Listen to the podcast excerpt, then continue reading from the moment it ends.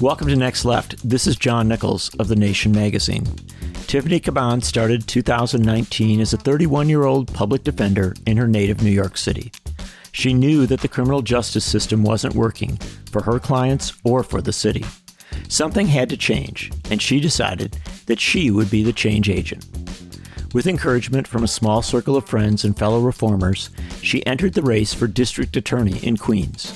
There were other candidates running in the Democratic primary, better known contenders with more money and more political connections. But Caban embraced a movement politics that took its cues from grassroots activists and policy specialists. She declared, quote, I am a public defender. I've spent my career working for people who did not have resources to defend themselves against the brutal system of mass incarceration. I am running to transform the Queens District Attorney's Office after years of witnessing its abuses on the front lines. End quote. Tens of thousands joined in. This movement campaign electrified activists not just in Queens and New York City, but across the country. On primary election night in June, Caban finished narrowly ahead. However, elections don't always end on election night. An extended recount cost her the nomination, but she has not stopped building the movement to transform a criminal justice system that fails to deliver justice.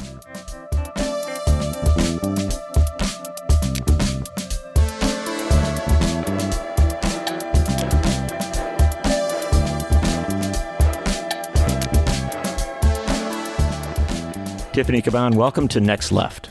Thank you for having me.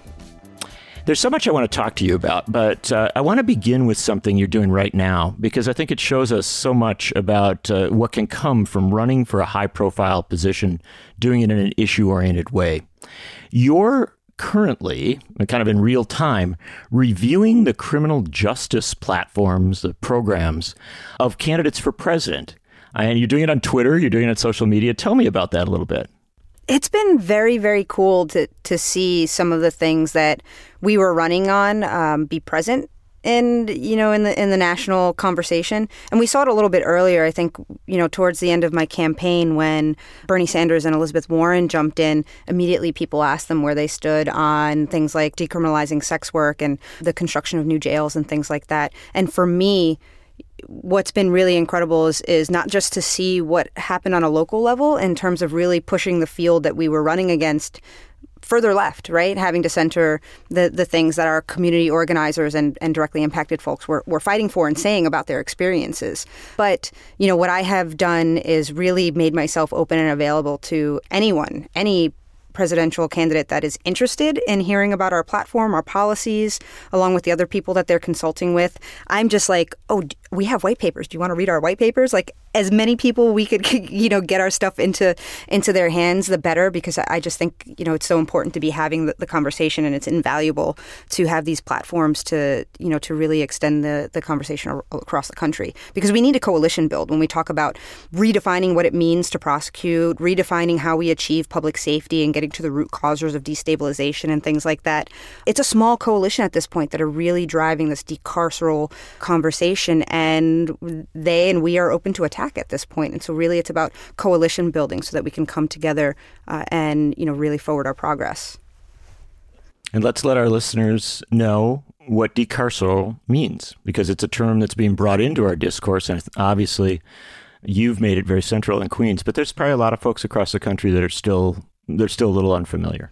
Yeah, absolutely. When we talk about being decarceral, it's really about saying that we are going to make sure that we are doing nothing to further invest in our prison industrial complex. That our goal is really to keep people rooted in their communities with access to services and supports, and that the way that we achieve public safety is kind of divesting from our, our district attorney's office, from our policing system, and really investing in other areas, understanding that so much of what we criminalize are actually public health issues. When we talk about the criminalization of poverty, of mental health issues, of substance use disorder, we even really should be having the conversation around treating violence violence as a public health issue because they're all really intertwined. And for me, the reason why it was so important and language in general is so important is because, you know, things get lost. I, I mean, everybody wants to call themselves a progressive prosecutor. I mean, the, one of the reasons why I ran was because I was practicing public defense in Manhattan, and and DA Cy Vance was calling himself a progressive prosecutor, and they were these good sounding policies. But certainly, I was, uh, you know, in court the next day after these policies would come out, realizing that there was an asterisk, and my clients, namely our, our black and brown clients, our, our immigrant, our, our low income, our LGBTQIA plus clients, they were just continuing to be the exception to the rule. And so everybody was saying, well, I'm going to be a progressive prosecutor to the point where it really lost meaning. And, you know, understanding that we're sort of in the third cycle of these progressive, so called, you know, quote, progressive prosecutor races. So the, the playbook is out there. And, you know, when you talk about being a decarceral prosecutor, when you talk about getting to the root causes of behavior, saying that, you know, we're not punishing for the sake of punishing, but really what we want to do is is help stabilize lives and, uh, and change behavior where we can. Decarceral seems much more appropriate appropriate. And it's a way to really um, differentiate from other folks because you know the the danger is there in terms of just people speaking in platitudes and not us not really seeing advancement in the areas that we need it. Let's talk about the campaign. Here you are, a young woman, you know, making your career, and suddenly you decide to run for one of the most powerful DA offices in the country. How did that happen? It happened really organically. I never ever thought that I would be running for office, and certainly never thought that I would be running for district attorney. I'm a career public defender. You know, I mean, when I say who I am, when I introduce myself, when I talk about you know, I'm I am queer, I am a Latina, uh, I am a public defender. Like it is that you know, it's it's it's we see it as as tied to our identity, and so I certainly never thought that I would be running for for DA, but I again, I thought it was a perfect storm of, of circumstances where there was a real opportunity where this this run felt in so many ways like the continuation of the work that I was always doing, and I saw it as part of a larger like a piece in a larger ecosystem about how things have to work if we are going to bring about systemic change. If we are really, really going to start dismantling our system of oppression, of racism, of classism. And, you know, a friend texted me and and said you should do this and then I met with a few more friends and we kind of hammered out the details but how the platform developed was just I went to a convening with uh, a bunch of folks from different DA's offices around the country, progressive decarceral DA's offices that were getting together to, to talk about how they could better use data to, to forward the movement. Um, and you know, I said data data is one thing, but the the one thing that I really appreciate is that overwhelmingly what I found throughout this process was that I looked to people and experiences first, and then it was just such a beautiful thing that the data and the research and the studies they they match it right? Um, so the way that the platform really developed was one understanding that this was harm reduction understanding that this is a, a you're still moving into a system which has its own level of constraints, but as part of a larger ecosystem, I see the role in that as being able to push out the boundaries as much as we can. Start saying we're not going to do these things historically that that this structure has done. We see the the possibility to do things wildly different, but also create a space and be part of an ecosystem that really allows outside accountability. Right? When you create opportunities for activists and community-based organizations to play their part in this ecosystem to kind of push back, but then looking at what the DA could do, what the role could be, and how to develop the you know the the platform to to make some of those things happen. I literally developed a platform sitting on my couch. I'd come home from a, a, long day, and that was those were probably some of my happiest, like most excited moments throughout the campaign process. Just nerding out on my couch with a couple of people, you know, saying what the what the policy should be. Every policy that we thought about was tied to a person, an experience, and a story, uh, and then taking those ideas and putting them on paper, and then finding out who are the people talking about these things, right? So you know, when we said we want to talk about harm reduction and, and this is these are the approaches we want to take in terms of safe injection sites and decriminalization of, of drug possession. This is about public health outcomes and how do we better save lives and stabilize lives. It, you know, it comes from talking to people that directly are impacted. Same with sex work experiences of my clients and then going to folks that are doing the work, you know, Red Canary Song and Decrim and all all of that and and then, you know, what you see is that it it really it really aligns in such a, a, beautiful way. And when the process looks like that, it's so easy to stay rooted in what you're fighting for. And so one of the things that I was really, really proud of was that, you know, the platform that we wrote sitting on my couch, it looked exactly the same to primary day. Well, and this is one of the interesting things about you. I think that for people who are on the outside of politics, and you've gotten on the inside, whether you like it or not. but, I don't know how I feel about it. Yeah, well, it's fair. but people who are on the outside of politics, I think, eh, have a lot of illusions about it. To my mind, one of the one of the great strengths that a political leader has is the ability to engage other people and the desire to have this sort of deep intersectional conversation with a lot of folks, to have an ongoing conversation, to learn things. And it seems to me that you started with a, if I'm right, with a, a group of women who were your friends and allies mm-hmm. and built this conversation out from there. You were at the center of it, but you you were asking more questions. Oh, absolutely. Than probably anybody in the room. And I think that was a great strength of your campaign. I wanted to get it right. It's it's too it's too fucking important. Like, we're talking about lives. And certainly, you know, what brought me to my work were my own personal traumas. Like, you know, when I look at the communities that I worked as a public defender, it's it's tied to my own experiences, my parents' experiences, and recognizing that I have had access to to privileges and opportunities that they did not, not by virtue of me being able to pull myself up by my bootstraps, but just by, you know, in so many ways, luck and, and different opportunities. I I've often pointed to the fact that my dad got a union gig and that made all the difference in the world for me. But I just it was too important to get it right. And this idea that you know the people who are the most directly impacted should be informing policy. And then we need to create systems and structures that allow for them to hold us accountable. And it struck me in watching your campaign that one of the most courageous things you did and one of the, the boldest things you did was even when you got pressure on it you stuck very firmly to an argument about decriminalization of sex work. Yes. And this is something I am sure that there are probably some political types who said, oh, well, you know, if you just kind of dial that down a little, it'll be easier for you. But you didn't. And I think that, that it's been a, a really powerful part of your politics. Just a few of your thoughts on why that is so important. I, I mean, it's rooted in the fact that we're talking about human beings. And this is about human rights issues and public health issues and public safety issues. And when all you are concerned about is really making sure that you are providing people with access to human basic needs, then these are the things that make all of the sense in the world.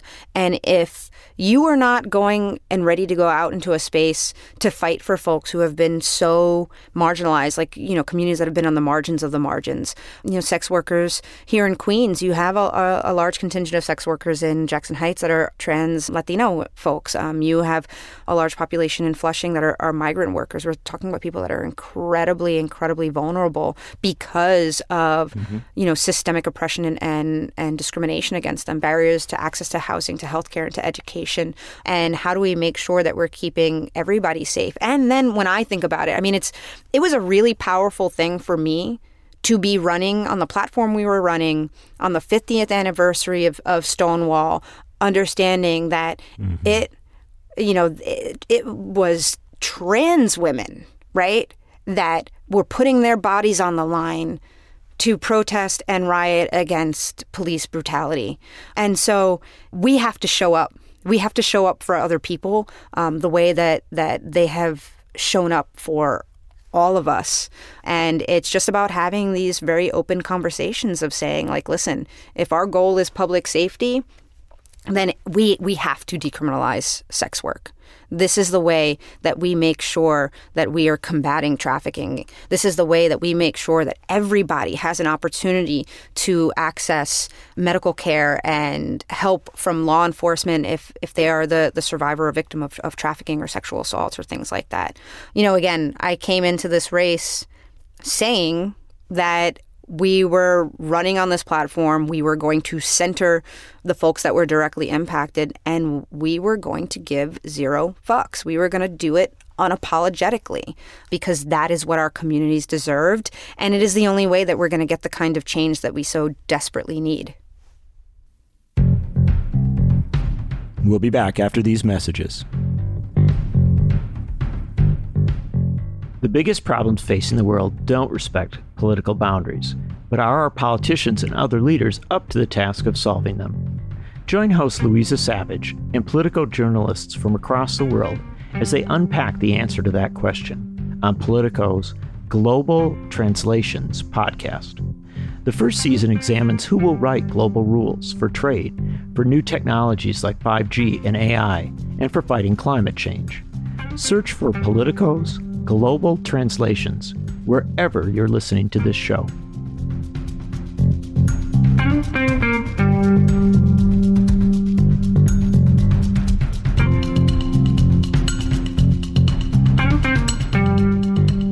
If you're into the nation's brand of no holds barred journalism and analysis, make sure to check out our friends at Mother Jones.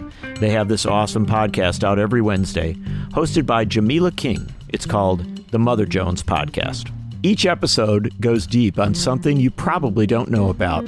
One recent three part series on the show explored America's hidden war in Syria with award winning journalist Shane Bauer, who went behind the lines of this conflict to bring you surprising stories from inside an ISIS prison and an exclusive interview with the first American woman to be charged with terrorism for joining her husband in the Islamic State. The Mother Jones podcast shares with you the best investigations from the magazine. Think electoral skullduggery, dark money, and Trump's Russia connections, alongside informative interviews with Mother Jones reporters and newsmakers. The Mother Jones podcast makes your week more informed with the stories that really matter, told by their team of smart, fearless reporters. Subscribe now on iTunes, SoundCloud, Spotify, Stitcher, or wherever you enjoy quality podcasts. Welcome back to Next Left. I'm speaking with Tiffany Caban. And you did something that I think is really powerful from the start of your campaign. You brought your personal profile up front. And it wasn't a profile, it wasn't done in the way that, you know, a bunch of consultants sit around and say to do it.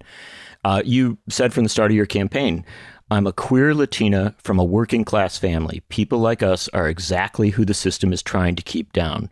That's why I became a public defender, and that's why I'm running for Queens DA. That's just such a powerful introduction.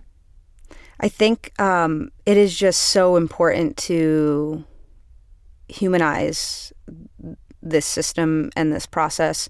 Um, certainly, we've done a lot along the way to dehumanize folks.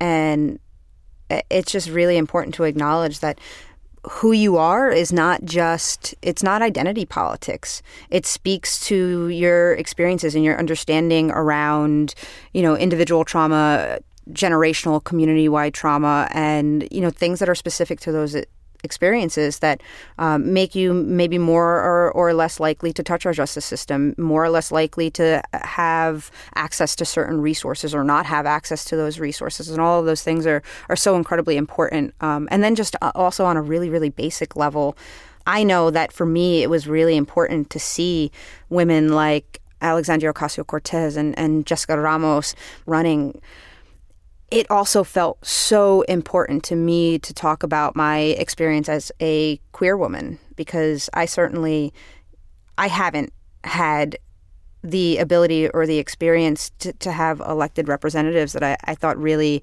aligned with my experiences on on that front and it's it's powerful. One of the things that again I will always be incredibly grateful for throughout this campaign was the opportunity and, and privilege to connect with people and recognizing and it's really an, it's a really uncomfortable thing to talk about but really recognizing that who I am in a lot of different ways meant something to people. And that's that's pretty surreal and powerful and humbling. And um, I just think that it's so important. And, and if it results in more folks um, you know running and, and coming up front and talking about these experiences so that we have those experiences centered in decision making you know positions then great. Well, and as this campaign took off, as your campaign took off, it became really intense. Yes.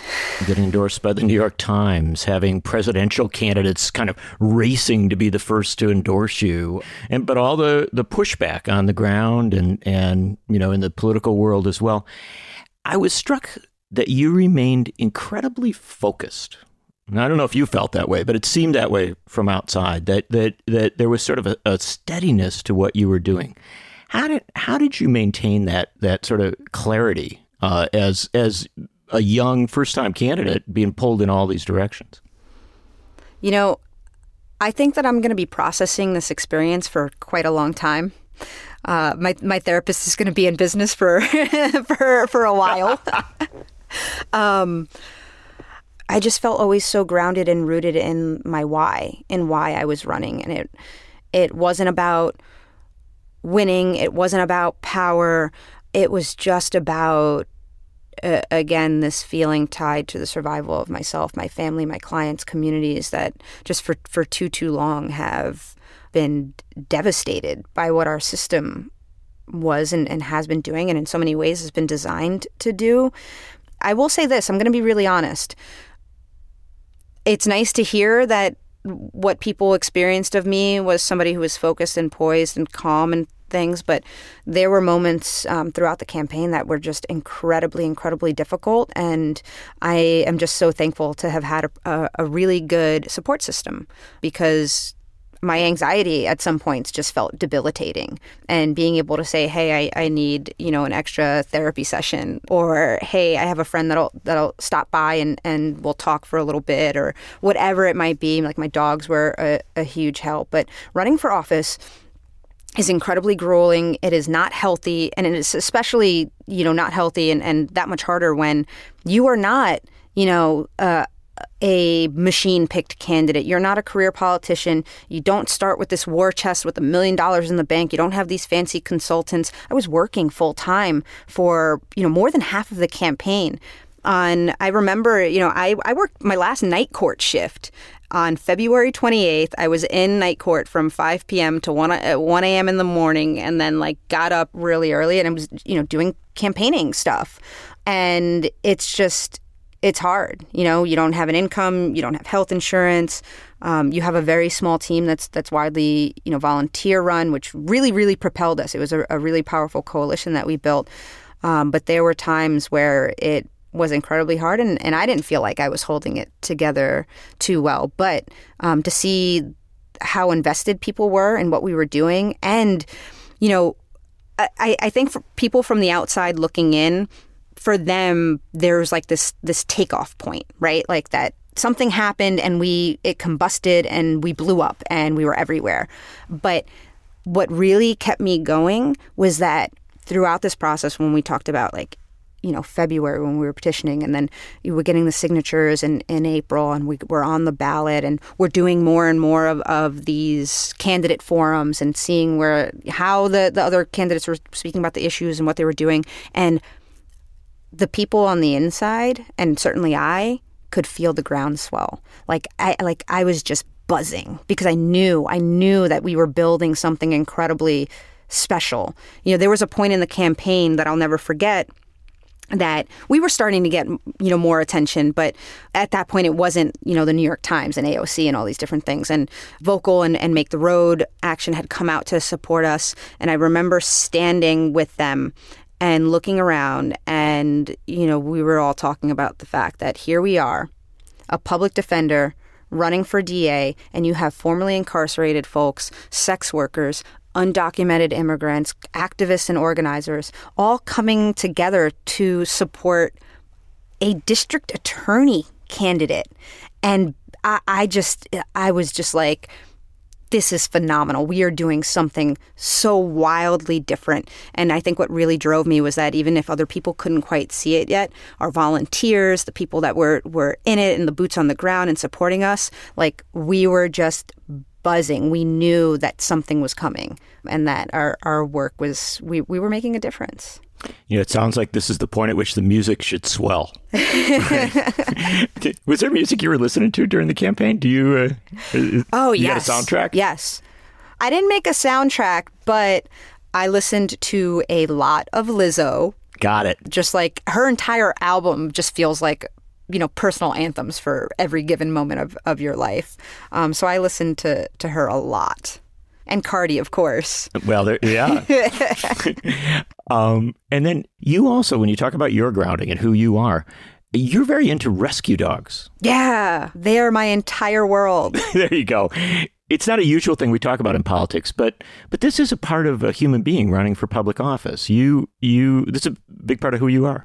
Yeah, and quite honestly, they were the source of the biggest fights I had in the campaign, actually, because really, yeah, because I was like, one, it's self care, but two, they're, I mean, they're, they're, I love them so much. So I have two rescue dogs. Their names are Natalie and Coltrane, and um, Nat is a Beagle Pit Bull mix, and she's just like just a ball of energy and super loving. And Coltrane is very, very sweet, but he's he's really shy. He was before I adopted him, he um, was abused pretty badly, and so he's got a, an, an, anxiety disorder. And we, you know, we have to work a, a, long time with him to get to get him to where he is. Um, and so the biggest fight I had on the campaign was like, no, you need to carve out time every single day for me to go home and get at least one walk in with them because other people were walking them at at that point. It was like my weekly therapy session and my dog walks. And towards the very end, I had, you know, I did end up giving that up a, a little bit, and that was really hard. But they're great. They're yeah. I I am always interested in where candidates really ground themselves. You know what what their touchstones are. And and I in following you, I noticed that you reference back quite often to the to the two dogs, and, and yeah. there's a lot of sanity in that. Uh, so let's let's go as you, you run this incredible campaign. It becomes national. I remember on the night that the vote count was taking place, I was fascinated by the fact that there were all sorts of other things going on in the news, but people kept around the country kept referencing yeah. what's going on in Queens, what word from Queens, and and then it it finishes at least that night, and you won, and then you lost. Mm. Talk about that roller coaster. Oh gosh, what a roller coaster. Um, I feel like I have gone through. I've I've felt all the feels. I've gone through all the feelings, mm-hmm. every stage of uh, of it. You know, that was a really really powerful and incredible night. And I think, despite the outcome, it still is something that I look back on really fondly and and think of as like just incredibly beautiful.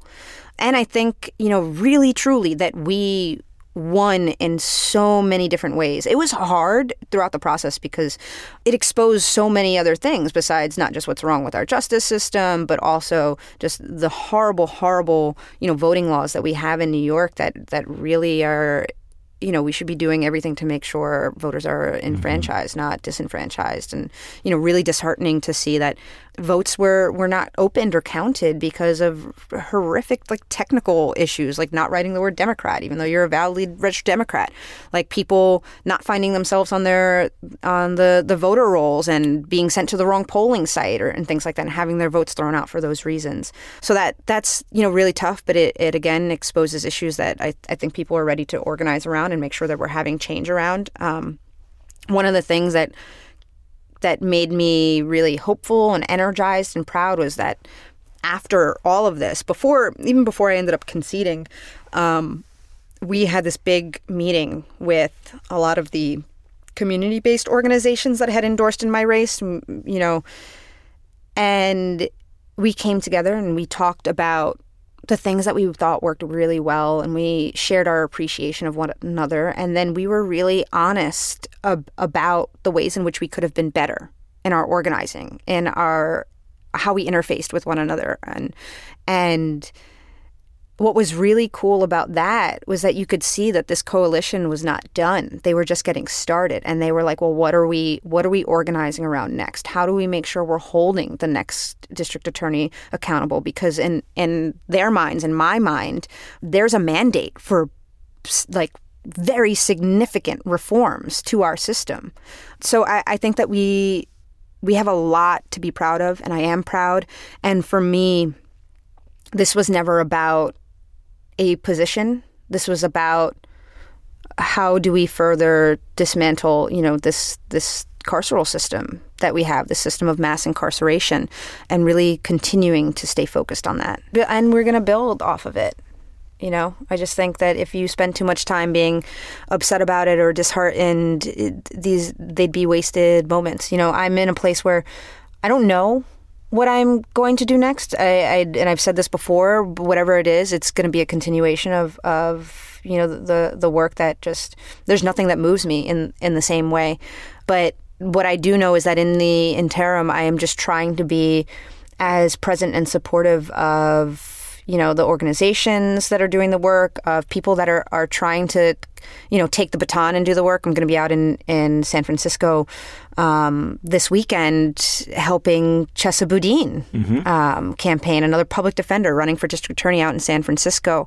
I, have you know reached out some some um, insurgent candidates that are running for different positions just to just to be able to be an open resource to talk about you know experiences and and what I learned uh, along the way and be able to just pay it forward as as much as I can. But um, yeah, the the focus is the focus is is still there. There's nothing that that that moves me or excites me more.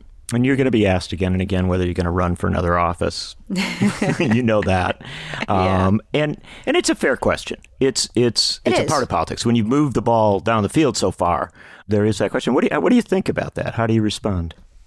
You know, I well, the first thing that I say is, it, eh, not enough time has passed. I am still just trying to to process and appreciate what we've done and, and kind of catch up to myself a little bit. And there are so many people that are saying, I, we think you should do this, you should do this, you can do this. And it's incredible to have all of these doors open. But what I've really wanted to do and what I am doing is taking some time to kind of drown out some of the noise and, and reground myself.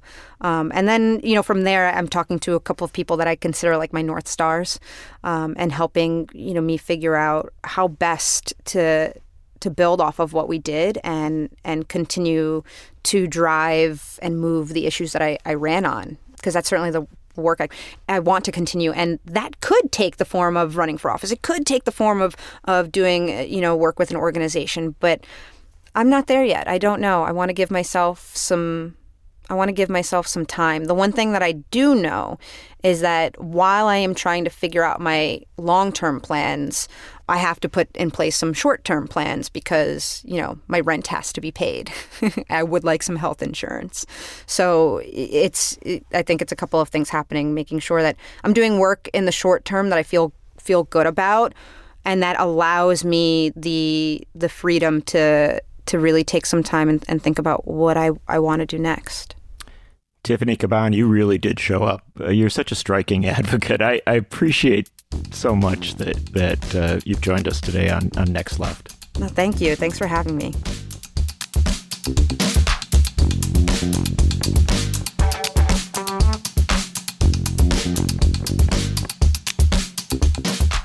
Join us next week as we take the next left with Wisconsin Representative Mark Pocan. He's the co chair of the Congressional Progressive Caucus, and we'll talk about changing Congress from the inside and from the outside.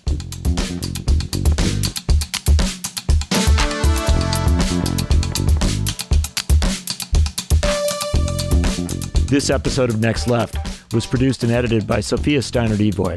Our executive producers are Frank Reynolds, Erin O'Mara, and Katrina vanden Heuvel. Our theme music is Deli Run by Ava Luna, who you can check out at avalunagroup.com. Our logo was designed by Sinead Chung. Recording help this week by Sandra at Soundworks Studio in the beautiful borough of Queens, New York. If you're enjoying the show, please let us know by rating and reviewing us on iTunes and subscribing anywhere you get your podcasts.